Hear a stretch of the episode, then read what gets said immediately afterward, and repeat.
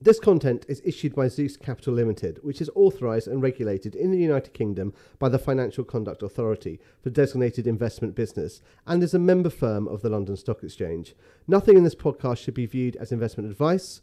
Listeners should consult an investment professional before making any decisions regarding topics mentioned in this podcast. The views expressed in this podcast are those of the participants and not of Zeus. Please note that participants in this podcast may have financial interests in the matters discussed. Hi, I'm Nick Searle, a member of the Zeus Equity Sales team and host of A Different Perspective. Here we interview interesting characters from the world of business and finance and uncover a different perspective.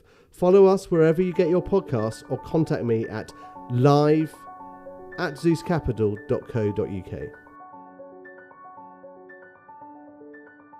It's Wednesday, 9th of August. With me today I have Martin Varley. Martin is an extremely accomplished entrepreneur, having started several businesses within the promotional merchandise industry. Martin has extensive knowledge of the supply and distribution sectors of these markets. Still an active entrepreneur, Martin now finds time to indulge in his passion for aviation, especially helicopters. Martin, good morning. Good morning. Thank you for having me. Oh, lovely to see you today. Can we start at the very beginning? It is a very good place to start you know, you could be a singer. It would be great. I mean, Sound of Music. I think Sound of Music. It would be would be wonderful. Uh, actually, the beginning is I, I left school early. Um, 15, and in those days there was a, a kind of a called the YTS scheme for listeners that are old enough, the youth training scheme. 15, and um, effectively I would get 25 pounds a week um, if I went and became a photojournalist. And I had a little bit of a background in photography just from my hobby. Um, and at that time, came from a very modest family. The twenty-five pound made a difference mm-hmm. um, to the uh, to the family. So I took that job, um, which effectively, effectively was photojournalist is a really grand term for somebody who goes around to coffee mornings, um, fundraising coffee mornings, and takes photographs and gets cake in return. And that was basically how I how I got into to work. And, and what happened was I realised that if you uh, we're doing a feature or whatever it was on a local restaurant that was going in the newspaper and you were nice to people, they would probably buy more advertising. Yeah. And uh, somebody took me under their wing and said, hey, why don't you move into sales? And uh, after not that long, I went to uh, learn how to sell, which is uh, direct selling of kitchens, literally knocking on doors. And if you don't sell, you don't, don't yep. eat. And I think it's a tremendous um, training. And, and it's one of the first times, although I think all the lessons I've learned in business, I've only realized 30 years later and I go back to think to moments in life when you think, okay, well, when where did that thought come from? And and we talk today. People talk today about the greatest uh, that that data is the new oil, mm-hmm. but it isn't actually. And I read there's I think it maybe one of your podcasts that trust is the new yeah. oil, and and I think that I guess I realized that all those years ago, but didn't realize it then. That if you build trust with somebody, whether you're selling them a kitchen or a dream or a helicopter, whatever it may be, trust is the key and it's so hard to build that and so easy to, uh, to, to break it. And and so effectively, I went into selling kitchens and then kind of transferred. It was one of those environments, direct selling, whereby yeah. no matter how much you earned in those days, you would spend a pound more. It was just a crazy environment. I mean, prizes of Ferraris and all the rest of it. The, the time of some well-known entrepreneurs you would know that were in that uh, business and floated big businesses. Um, and so I went to the commercial side of it. Um, I'd always enjoyed cooking, and I went to sell commercial kitchens um, for a company that, again, old listeners would know, a company called Sound Diffusion Group, um, who effectively was a finance company. And that taught me more the corporate side. Um, and then I left that and decided, you know what, I want to go and sell these logo pens. Why? Well, somebody said to me, "Hey, this is a great, great business to be in. Why don't you come and do this? It's easier than selling commercial kitchens." Excuse me. You sell more pens than kitchens, I guess.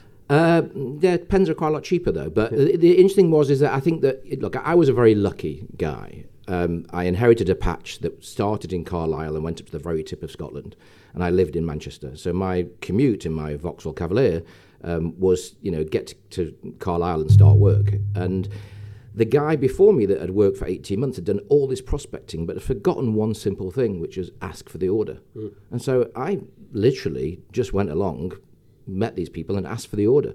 You know, I became top salesperson in you know the first few months, and their biggest problem was that the top salesperson got to drive the chairman's Jaguar for for a month, and yet here was I at 22, literally couldn't clearly yeah. insure it. So I was a very very lucky person that the one guy before me did all the work and I got all the uh, kind of credit for it.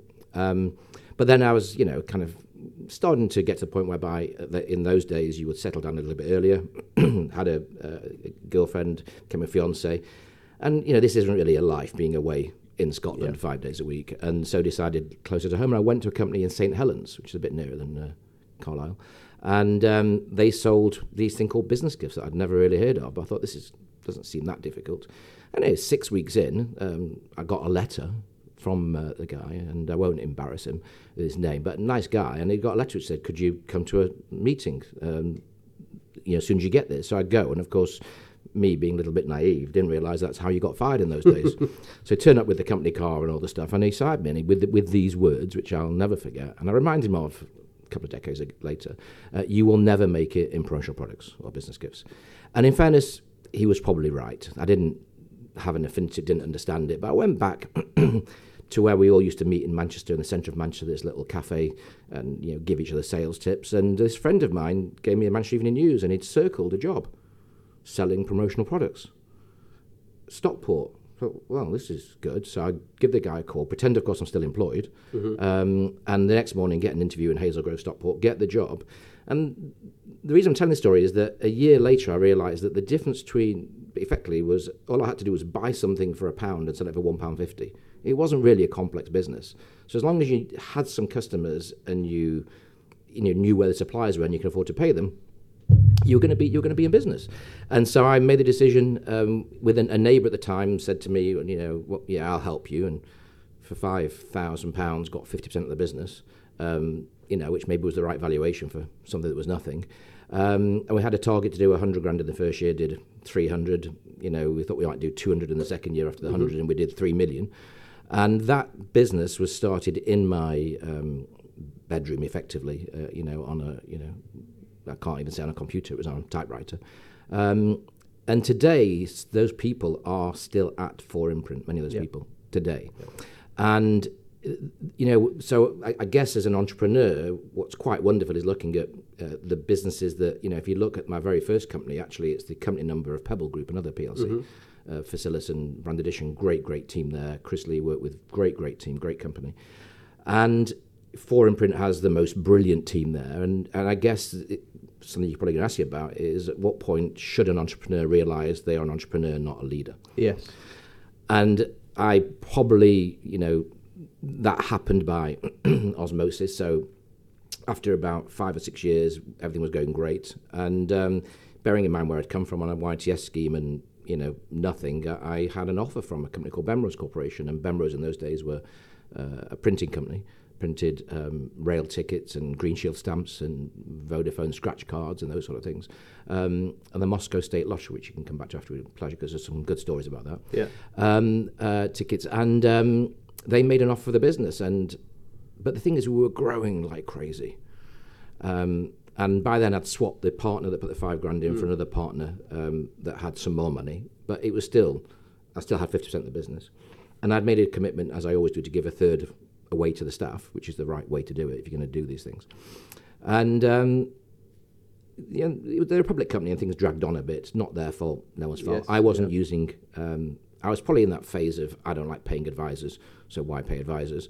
Um, and so didn't have advisors um, and tried to kind of do it all myself, but I knew little. But anyway, it got to the point whereby we were ready to complete, um, and um, I had a bit of a wobble, which is. "Ooh, You know, I'm like now going to be working for somebody. Is this what I want? And I had a meeting with, a, you know, and you talk about people that um, that kind of influence you. This guy um, uh, who worked for Royal Bank of Scotland when you could talk to a person at Yeah. RBS in those days, um, a guy called Mike uh, Smethurst, and uh, I had lunch with him. I'll never forget at the Copthorne Hotel in Salford Quays, and and he said, draw a line, take the money, draw a line. You can always start again.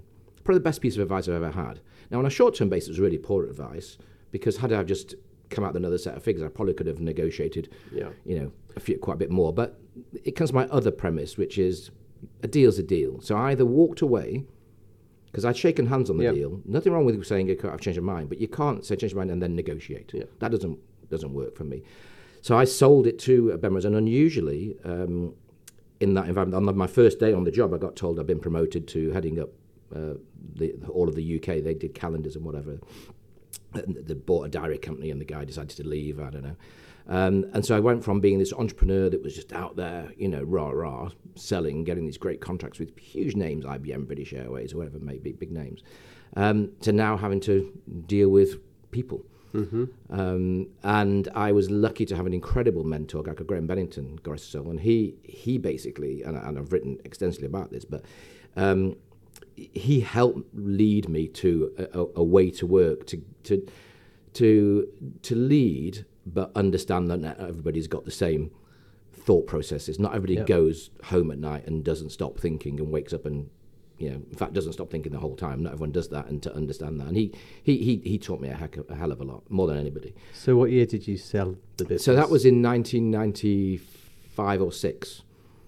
So fair, you know, fairly, uh, you know, it was, it was six years old. Sold it to to Bemrose, who then pivoted towards um, promotional products, um, and um, in a kind of a kind of a twist of nice, um, I ended up selling.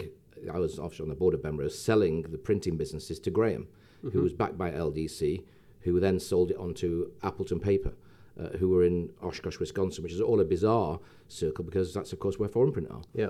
Um, and you fly into Appleton Airport if you go to uh, to visit Oshkosh. He made a very successful job of uh, of turning that business around, and we were left as Bemrose with now these um, uh, promotional product businesses, and we just made an acquisition in the US of a business called Nelson Marketing, run by a guy called Dick Nelson, who is still around. Um, super smart guy, super super smart guy. Um, but like lots of smart people, um, probably a bit, you know, ahead of where many others are, and um, and, and just I guess a bit different to where other other people were. But very very smart guy, and, and really wanted to turn this thing into a billion dollar business. Um, and I- and I guess his style probably didn't gel perfectly with, you know with with mine and I had a, and, and, again apologize to any uh, listeners that have this but it was always said to me is that um, if you walk into a building and they've got a fountain in reception and, and you know a Jaguar in the car park you know Yeah, exactly. you're done. And um, that, you know, I flew in with the CFO one day, and we got collected by, um, you know, in a Jaguar. And I actually said as we were going up the uh, the escalator, I said, "Please don't tell them there's going to be a bloody fountain at the top." And there was.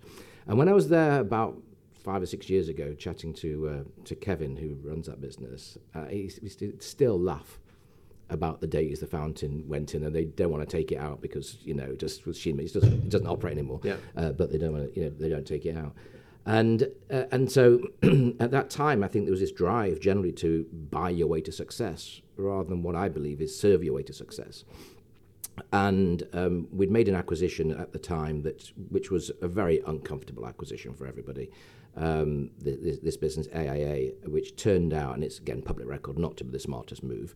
I don't think anyone was really in favour of it, um, other than you know one person. But it went through, and then suddenly there's another acquisition opportunity, and, and I think there's moments in your life when you kind of play them back and go, "Wow, that was pivotal." But I was in a board meeting um, in, the, in the early days of video conferencing where you needed to dial up 16 phone calls to the US to have these, you know, these these conference calls, and myself and. Uh, the group CFO in the in the UK and uh, you know, others dotted around, and, and then a paper was brought to buy another company, um, a company called Corporate Express. Again, it's no real secret; it was for sale at the time. And I, in my naivety, said, "We've just bought this other thing, and we're kind of struggling to kind of figure it out. I mean, surely we're going to choke to death if we do this other one." And um, that didn't meet with a huge amount of approval from the other end of the video conference. And um, and I saw a side of, you know, at that time of that person that I didn't really know existed. And so I kind of, you know, very dramatically closed my folio and said, you know what, I don't need this, and said I'm out. And and I think that that was kind of a bit of a a midlife crisis Yeah. because um, you know I'd kind of got you know we'd kind of got there you know we suddenly had a little bit of money we had a nice house had kids you know it was all going on and, and I was still traveling to the US I was on planes all the time I was exhausted my mental health certainly wasn't where it, where it should be uh, and I think that was just like a, maybe my, my mind being very clever saying you know what I'm done and so I, I so I, I, I left that and um, did a few other little things, uh, little a few IPOs and stuff, which was fun. Um, but I guess, um, and I guess most importantly, life changing is, and, I- and, and I, and I mean this in the, in the politest way possible, is that I came home and said, hey, I've decided I'm going to be at home much more now. I'm going to stop all the travelling. And effectively, my wife said, uh, like a divorce in that case.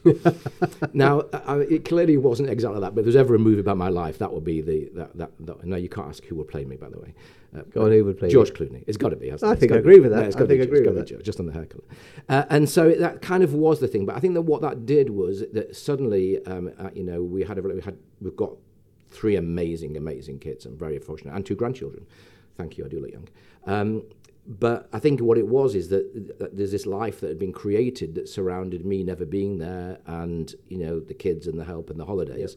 And suddenly, I guess I threw a pebble in the pond of calm, um, and that was it. Now, you know, we- we're very fortunate to have brought up three, you know, great kids who are very successful in their own their own right. You know, one at Google, one at L'Oreal, and my son is a, a patent attorney that's just moving firms.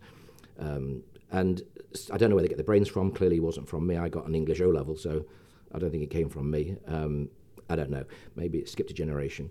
Um, so, so I guess what happened was there I was with this kind of desire to do things differently. If I think back to what I enjoyed about 4imprint, it was that my last 18 months were spent with Kevin Lyons Tarr, who did a brave thing and moved from Oshkosh to Salford in Manchester um, to kind of, myself and another colleague had built this tech stack to run orders more efficiently. And the problem they had in the US was they were growing so fast, but they didn't have the tech. And in those days, tech all looked a bit like Excel, but we'd managed to create this order management system. It was called Oasis, by the way. And um, everyone thinks it's after the Manchester Pop Group, Yeah. but it's not. It's, it's stood for Order Acknowledgement Sales Information System, Sales Invoicing System, Oasis. Interestingly, when they spun a business off and they wanted a copy of Oasis, they decided to call it ISIS. Not probably the Yeah, best. not Not, the, not the best best. Um, and I spent maybe 18 months with um, Kevin Lyons Tarr on, uh, on, on this project because effectively we realised that to make a difference to the group, the smart thing to do was take the work the UK had done on this dev and actually take it to the US because the numbers were just so much, so much bigger. In fact, we didn't launch uh, 4imprint UK until a couple of years later. You know, at that point it was still called Nelson Marketing. We did this whole rebrand. Um, there was a bit of a boardroom shuffle and whatever. Um, and, and, and today, I I actually look at that and go, wow. I mean, that is a great business. That is a great, great, great business. But behind all of this was my view that it's about customer experience and low friction. And at some point, all markets go vertical. Um, and I, I, there was on, I was on LinkedIn, and, and there was a quote from the outgoing CFO, which you might have seen, uh, basically saying that in in, in this in, in, in this industry, uh, you have to manage costs or you die. In fact, that's Yeah. a paraphrasing of it. And I just reposted saying, in isn't it any industry? I mean, in reality, is there's always somebody going to be cheaper, and there's only so much you can charge a premium, the trust premium. There's a certain amount of money that if you're in China now and you want to get back to the UK, you'll pay a certain amount more for Virgin or Cathay or British Airways.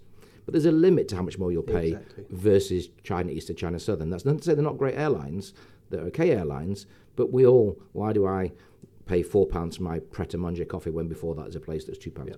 Yeah, so, so it, it's, it, the model was, is great. Engage your customers, uh, work with the data, and therefore, I think at 4imprint, we were collecting data all those years ago, and that's one of the great values in that business for what it's worth today. But I felt that there was still the ability to democratize or to help smaller businesses uh, with a technology package. And so I decided, you know what, I'm going to write a technology package for the masses, you know, uh, and you know, an a usual plan to spend. I don't know this was the figure, but you know, 100 grand and do it in a year, and of course you end up spending 20 million and doing it in 20 years. Um, but that was the start of what is now Altitude Group, and Yes. and and so so basically, um, but in order to get adoption, what I decided was, well, if I build the tech for a year, that's great, but nothing's going to happen. So why don't I just do what I know I can do, which is go and sell some logo stuff? So I quickly built a sales force and um, got a call about six, seven months later from a, a gentleman, still a, one of our shareholders, eh, Keith Willis, who said, hey, you know, I've just parted company with our MD, and they were probably the number two or three in the UK at the time. Um, uh, do you want the job? I said, look, Keith, you've probably not seen it, but I'm actually doing it already. And he went for a cup of tea, and within 10 minutes realised that he had scale, um, and therefore he had, um, I guess, pull with the suppliers, and I had a energy and desire and whatever and, and tech uh, focused. And so we merged the businesses. And it became Dowlais Corporate Solutions, um, which that is in, then effectively was renamed Altitude when we did the uh, the IPO. But along the way, I'd built not I. First of all, if I've used I, it doesn't mean I did anything. It's the team. Uh, so it's never. I don't actually do anything. The team built an incredible stack, and I am not the easiest person to work with. Not because I scream or any of that, but it's just that I. It will never be good enough. That's you know obviously. I obviously need more therapy on that issue, but it will never be good enough. And it's not that it's not that I'm criticizing. It's just that I want it to be great.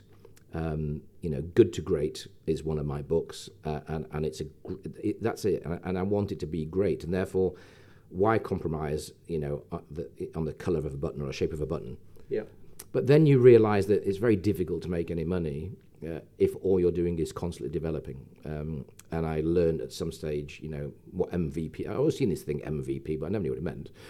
And minimal and viable, minimally viable. They're not terms that sit well with aviation for what it's worth. Uh, It's- I imagine. But Jobs was a very good advocate of, of getting a product out there as soon as possible and then tweaking it on back of customer. I- yeah, and I was talking yesterday uh, with, with with some uh, colleagues uh, about people that really were like move the needle, um, and when people were talking, they were talking about Elon Musk, and you know, and I, by the way, I, I've- I don't drink his Kool Aid, but I think he'll do it. I think he'll be the payment gateway. He's done it before, and I think he'll do he'll he'll do it again.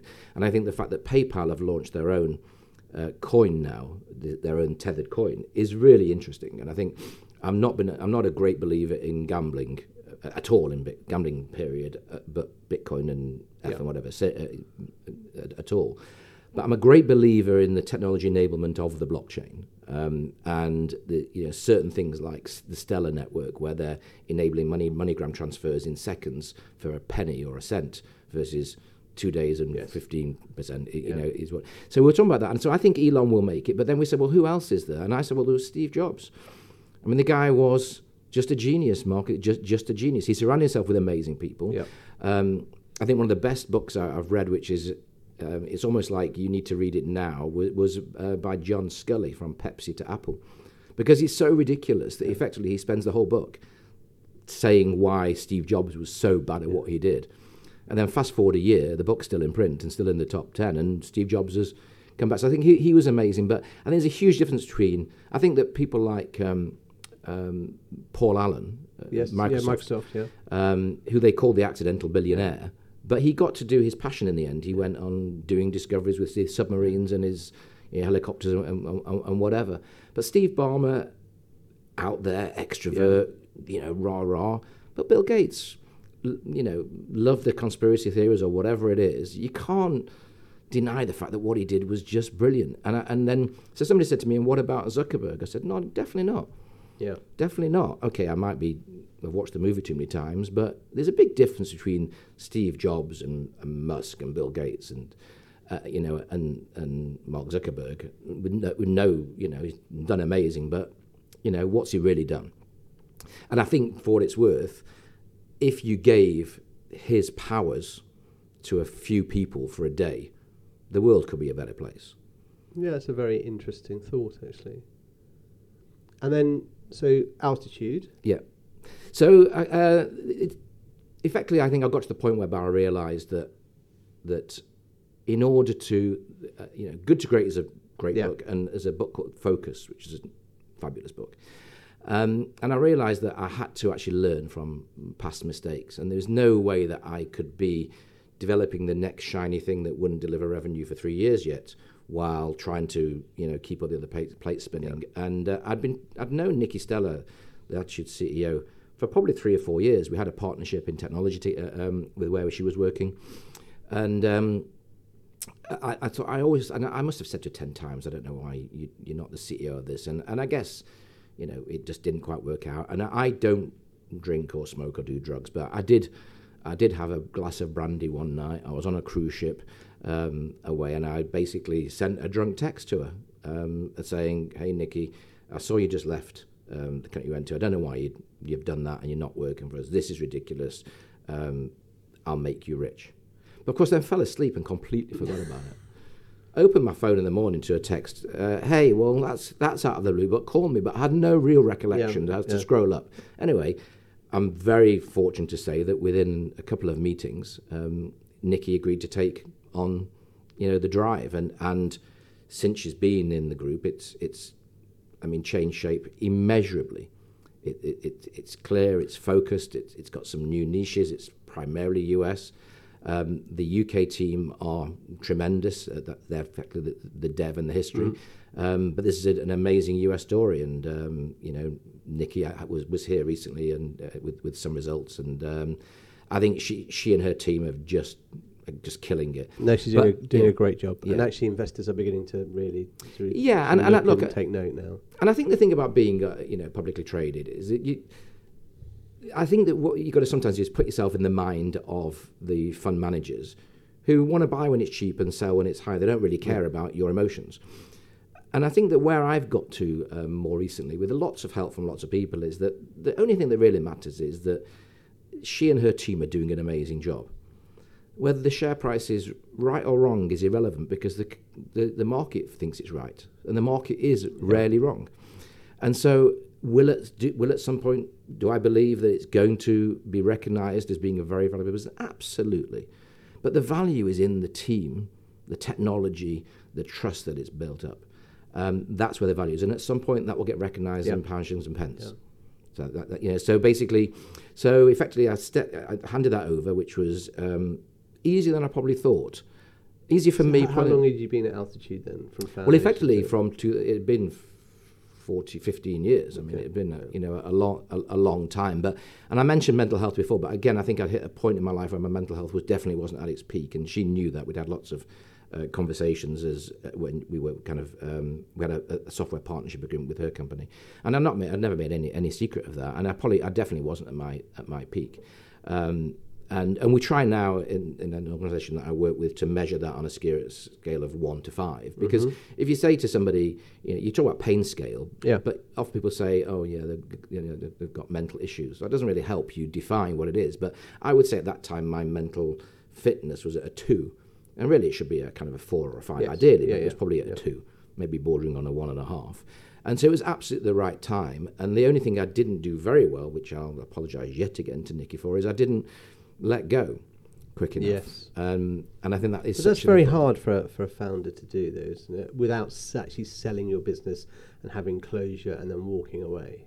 I don't think it's actually about um, the selling it or walking away. Because you remember, I'm an unusual founder and entrepreneur that stayed with Bemrose for seven years. Yeah, I suppose that's true. Yeah. and we you know uh, and it was put on the path to being the billion dollar business that everyone knew it could now could i have got it to a billion four not a chance i'd have already been in 17 other markets doing 19 other things um, and wouldn't have been as focused as, as the team are so no so so I, I kind of i've tried to replay that one so many times one thing i have replayed is if i just kept my shares and sat on a beach i'd be wealthier than i ever needed to be based on the share price Yeah. improvement.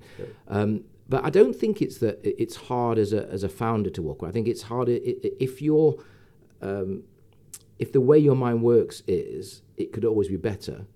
It's a poison challenge you give to anybody who's got to try and make you happy. Mm-hmm.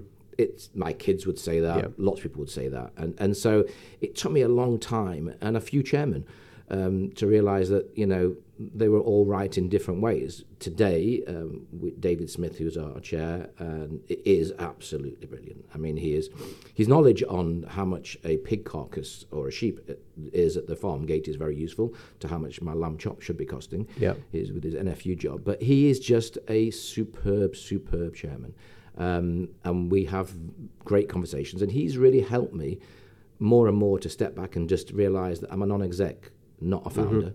yeah. I'm a non-exec, not an entrepreneur. Um, and you a remain a very large shareholder. I'm a, I, and yeah, and I, I, I, love that. I mean, there's no there's no issue. But that it look, it, I guess it's a bit like I finally my, my kids um, are fabulous, but it kind of strikes me that I was never as smart as they were. But I think all kids kind of appear to be super smart, and then they you know, politely know it all. Yeah, so when, when I kind of use the, the analogy of the kids, is there's a point whereby they start to make their own decisions, and no matter how you might not agree with their decisions, you can only you can start by saying, hey, you should do this, but they're not going to listen. And you realize in the end you're wasting your breath. And what you've got to do is just Wait the time. yeah, and just sit back and watch them and be proud. And and I think that's really in in a way I probably learned that um, with the business, so I could apply it with the kids, and they'll I'm sure listen to this and tell email listeners if I'm telling the truth here, but. I think it was my uh, my understanding of myself to realize that actually you can't know everything about everything all the time. You you've actually got to at some point point go, you know what, good enough is good enough. Yeah. Um, Yeah. And have they made mistakes? I'm sure they have, but wow, they've got great careers. I mean, just as a sidetrack, do you think that comes from some form of imposter syndrome? The fact that, you know, coming from your background, your YTS, being very, very successful in business, do you think you have to drive to be great because you're worried that others will think No, ill of you if you don't? no, no. I don't think. It's, I think I do ha- suffer from imposter syndrome to an extent, but it, my my drive is nothing to do with me being successful. It's to do with the team being successful. Mm-hmm. We haven't talked about philanthropy. That's kind of a, a, hard things, and and it, it's kind of you know interesting that uh, I sold another business along the way and just made a decision purely because at the time, just pre-divorce, didn't really need the money, so it made sense to kind of give the shares to a charity and then sell the shares from there. So we ended up with the charitable trust, which has done some great, great things. And I- I don't think it's about me wanting to be seen as great. In fact, I never do interviews. I never done one of these things, and I probably might never do one again. It's not about that. It's about how do we succeed for the team. Mm-hmm. Because if you say to somebody, "Follow me," and I'm going to make it that your life will change the better. Now, which has very different meanings for different people. To some people, having a holiday of a lifetime is, is a difference. To some, it's paying off the mortgage. Some, it's buying a house because they're renting, and some, it's buying a boat, the, the dream board thing. And I kind of feel a commitment to that. That if I said, follow me and you will do this. So I feel a greater commitment to Nikki and Graham and mm-hmm. Deborah and Peter Hallett and David Smith than I do to myself. Yeah, I. And I think that's what it is. It's a fear of failing them, not a fear of failing myself. No, no, that makes a lot of sense. That makes a lot of sense. And then maybe we can change tack a little bit and talk about a great passion of yours, which is aviation and helicopters. Yeah, I mean, I would say helicopters, which are a subset of aviation, but I'm probably, you know, I think airplanes are nice, um, but you know, they're fine. Uh, but it's not a huge amount of fun. And, and all that, one of my very close friends um, and, share, and shareholders in the, in the business uh, has just bought an airplane to add to his helicopter fleet. And he called me yesterday and say, "Why don't you get your fixed wing license?" I said, "Go on then." so I, I, lit- I, not legally, but I can fly an airplane. Done it lots of times, but um, you know, with an instructor or whatever. Um, but I, I probably do that. But yeah, he- helicopters is a, is a passion. I learned when I was uh, 24, 25. Um, flew, bought my first helicopter about that time, flew quite a lot, but under very different circumstances. And um, then life got in the way, Yeah. I guess, as, as happened. And then about five, six years ago, I thought, you know what, I really miss that. And, it, you know, so I, you know, I had a very old type of license, which meant it was a license for life. A bit like very old driving licenses. They, yeah. You could drive anything. And so I didn't really need to do any training, but of course there was no way I was ever going to just go and get a helicopter and even figure out how to start the thing now with modern technology. So I, I found a flight school and and um, took some lessons and discovered that the the quality bar on training was pretty low. It was just pretty low, and I didn't.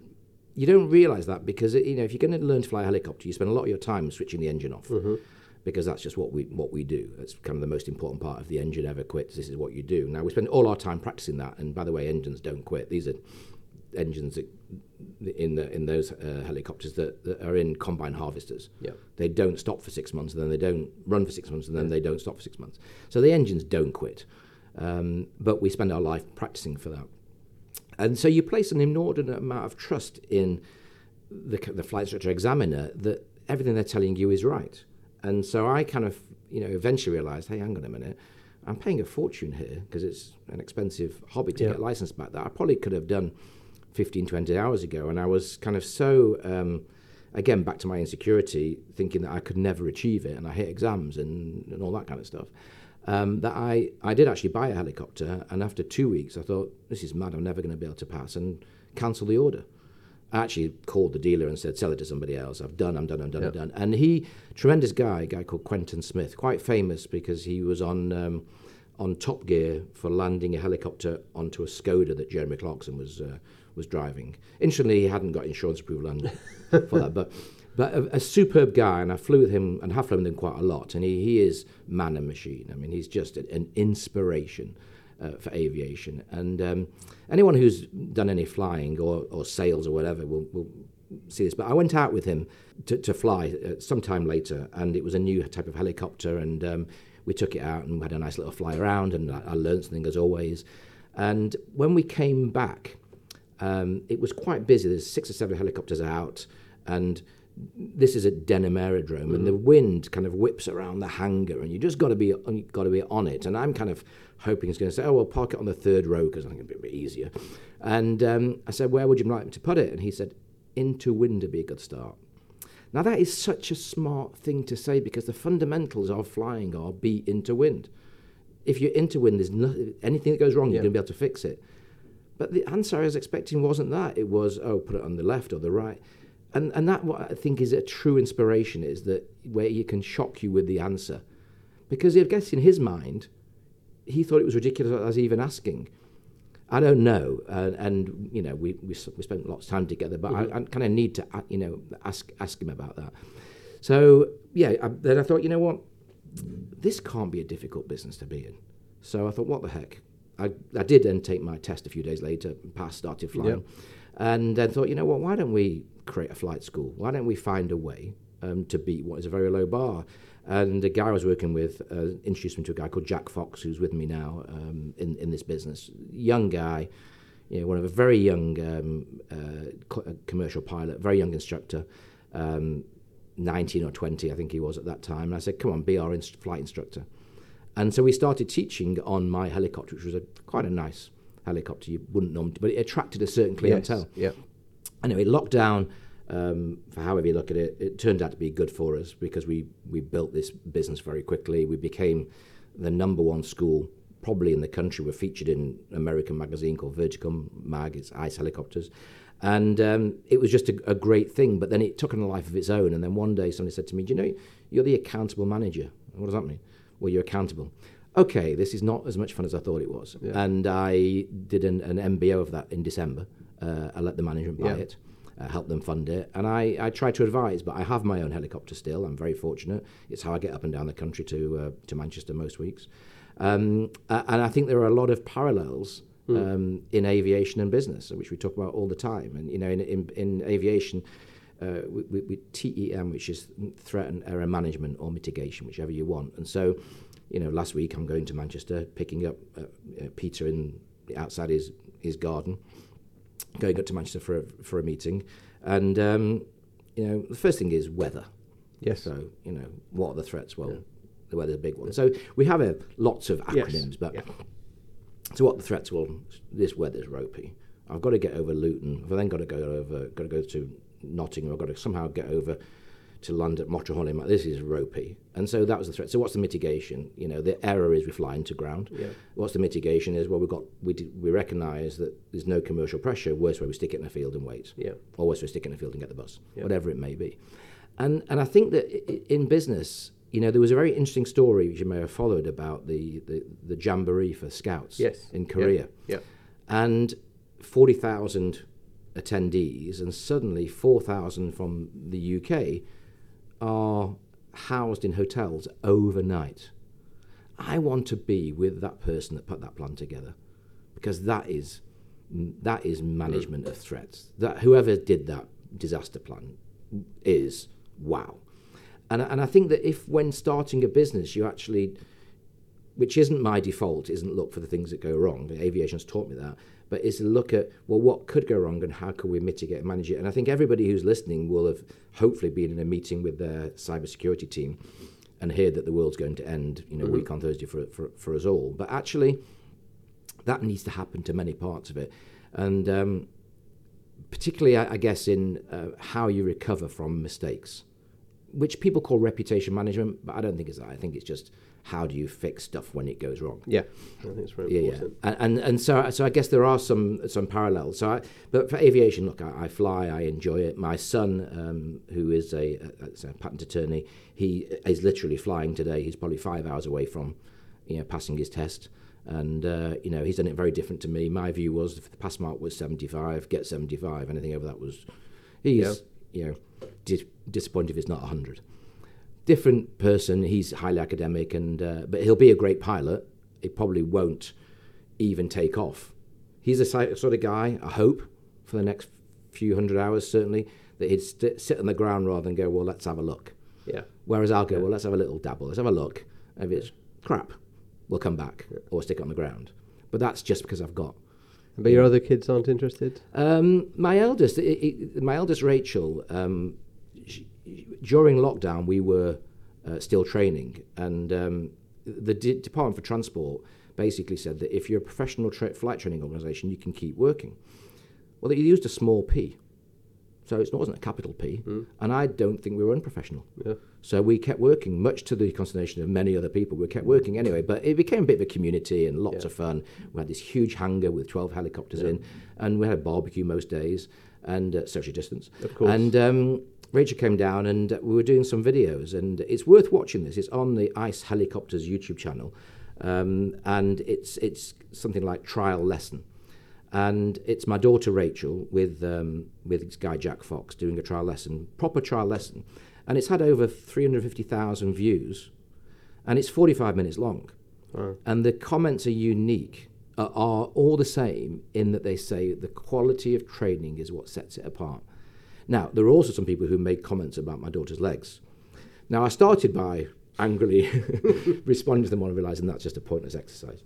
yeah, But uh, so Rachel is kind of interested, but she's got an amazing career at Google, and she's got you know my first gift was at my, my granddaughter Bella, and and my other daughter definitely not. okay, Um, she's very successful. She's just about to finish her maternity leave. My little grandson Noah, um, but not no no. I think that she would rather uh, go out for lunch and you know do things that didn't tax her mind. Um, but Daniel, uh, you know, as a patent attorney, he did uh, material science, and I guess it's interesting for him. You know, he one of his clients was a jet engine manufacturer. So I think that's you know, but I, I don't really know. I was surprised when he did it. I always thought it was too risk averse. and I guess you have a lot of people coming for training. I mean, if you are so it's the gold standard, as it were. Yeah, I think that what we we developed was a kind of a um, a, a niche in that everybody was, you know, fifty something, um, and were doing it because they wanted to do something else rather than uh, career pilots who wanted to build hours and get Yeah. through it. So we were able to create a really wonderful atmosphere, and it and, and it was never meant to make a profit. Now, bizarrely, it did, completely unplanned, and never really wanted to look because it was just a fabulous thing to be doing. But it did actually make a profit. Um, but the quality of trading is based on the quality of people. And, you know, I think that one of the things I learned way too late in life was hire slow, fire fast. Um, and that particularly applies in something like, you know, uh, flight training because you just can't, you can't make a mistake with your reputation.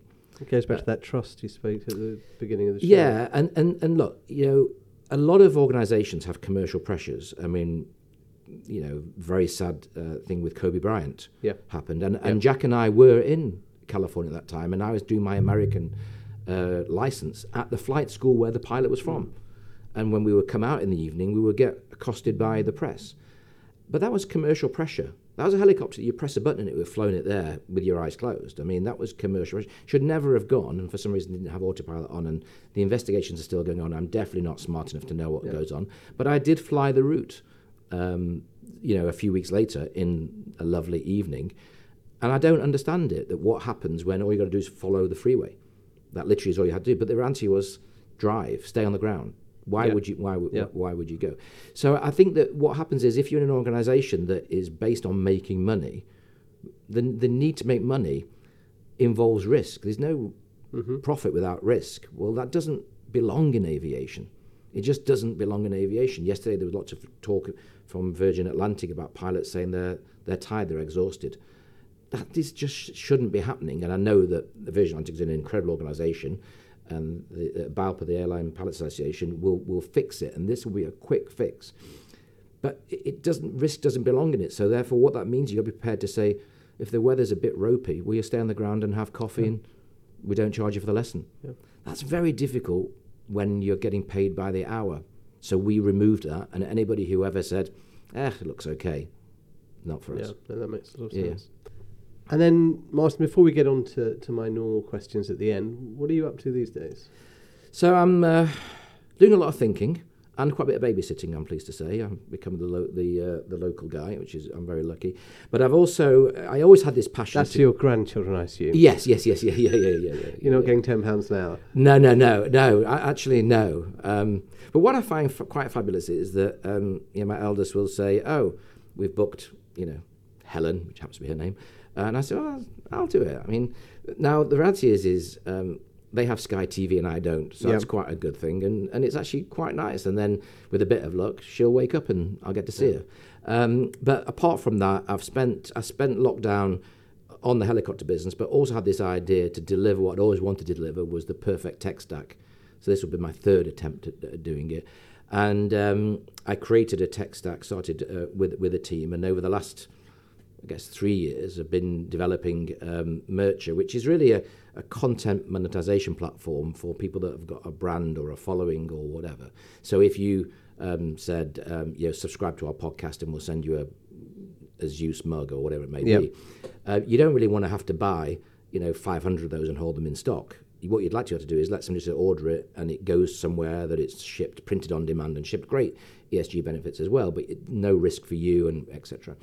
But we kept seeing how large organizations, um, whether it be um, Warner Brothers or whoever, they would support their top 10 bands with merch. But as soon as you got out of that, everything's always out of stock. And, and we know that um, a lot of artists make their money only from touring and, and merch.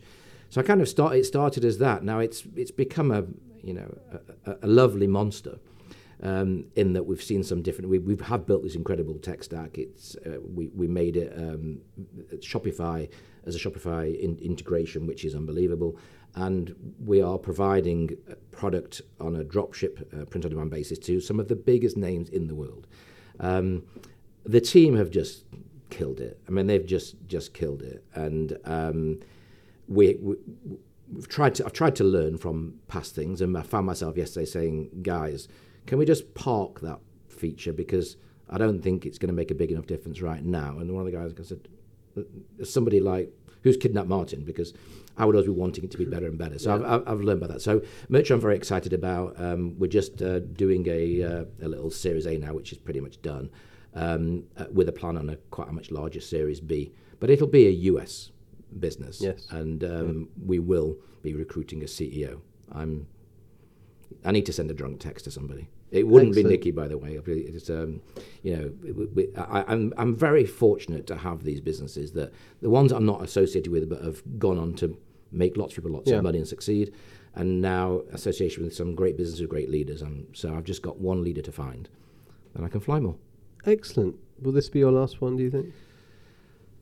Or never say never. No, I, I, I, I don't know. I mean, I, t- I tell you what the, the, the difficulty is, uh, is that my hard part is I can't stop thinking.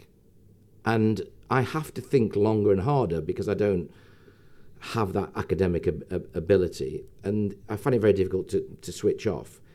I, I think if there's something else, it definitely isn't in anything to do with a logo or printing or a product. It, it definitely isn't.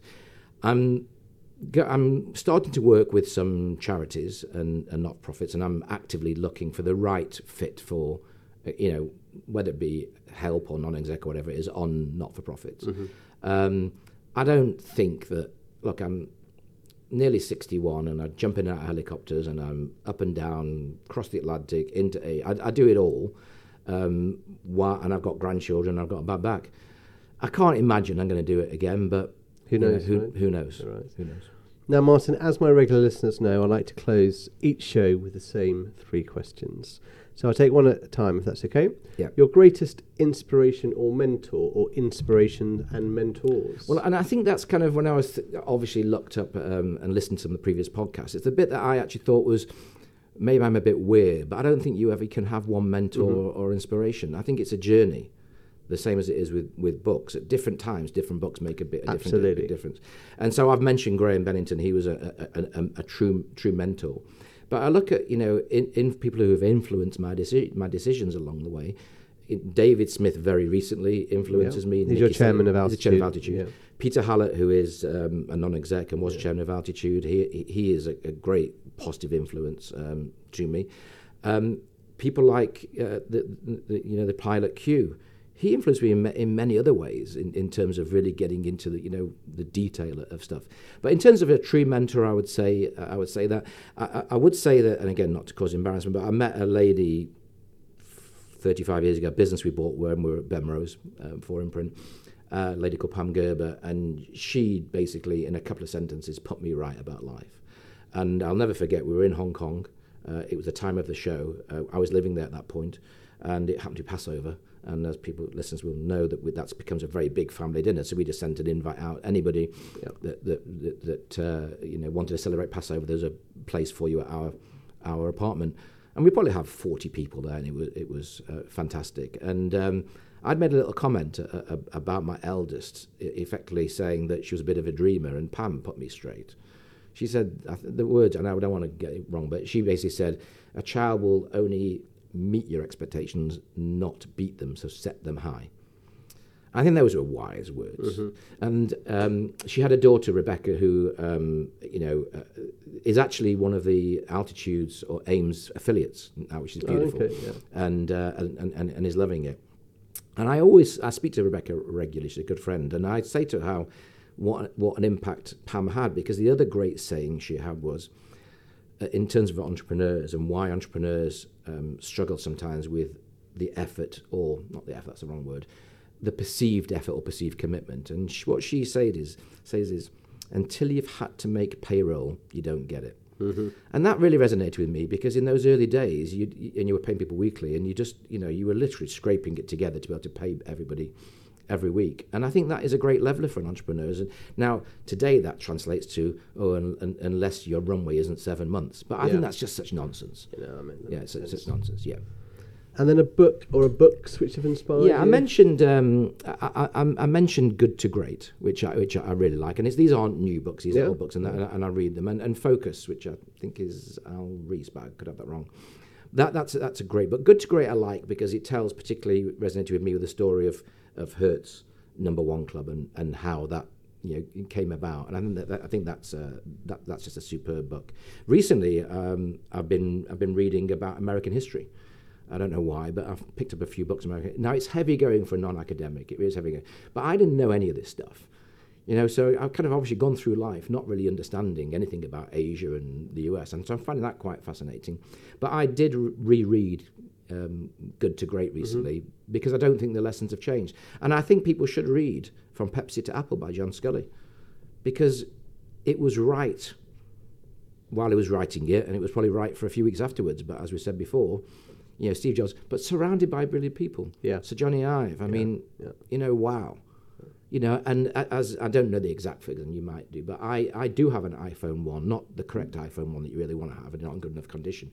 But you know, if you just kept the iPhone one in the box, you could have got 154,000 for it at the auction a few days ago. And if you'd bought the stock and not the phone, you'd have about 30 million. So Unbelievable, isn't it? Unbelievable. fabulous. And then, what piece of advice would you give to a young person starting out in on their career to follow in your footsteps? I guess my, and I say this to my own kids, and, and I don't mean it with any ill intent, but my generation has screwed the young generation over royally. I mean, we are leaving the the environment and the economy in a way worse place than anybody other generation has. Well, in my hmm. in my knowledge, and but we've also made huge advances in in uh, in medicine, in diagnostics, and and the advances there are probably only held back by the regulatory approvals, right, rightly so for what it's worth. So what I say to my kids is, I think you need to enjoy what you do because you're going to be doing it till you're 100. Yeah. And so, what I guess the message that maybe goes through all of this conversation is that I'm kind of believe in pluralism. I mean, I don't think kids need to set their career uh, you know, anymore. And I, I don't think they should. I heard of somebody recently that was 50 and decided to retrain as a doctor. Took seven years. Wow. Yeah. Going to be an amazing doctor because, you know, All that life experience. all that life experience.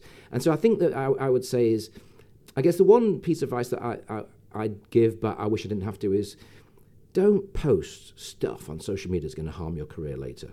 Yeah. Be, be present, look at, look at the moment, and realize that whatever you post is going to be looked at by an employer. And start your LinkedIn profile early. I am you know, obviously on LinkedIn and you can find me on there, but start it early.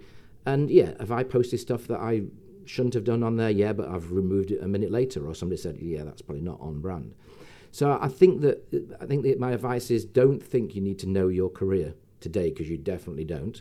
And I think that following the footsteps of any entrepreneur or founder 40 years from 40 years ago is not the same as today. Today you're being judged by your peers on how many seed rounds you've done and whatever, and that's just all nonsense. I think the best businesses you grind them out and you prove the concept. And there's some amazing businesses out there that have done that with no money, and they're just wow businesses. So I think my, my p- best piece of advice is your parents are probably smarter than you realize, um, and you know take advice from multiple sources. You don't need to actually just go with one one view. It's a great Churchill quote, isn't there? I didn't think my parents knew anything when I was 17, but I was surprised how much they learnt when I turned 21. I think that's a great quote. Yeah. Martin, this has been fantastic. So um, listeners can get in touch with you on LinkedIn. Is that the best way? And yeah, look, I, I'm, uh, you know, I'll give it my, well, you can post my email address, which is martin at merchr.com, M-A-R-C-H-R.com.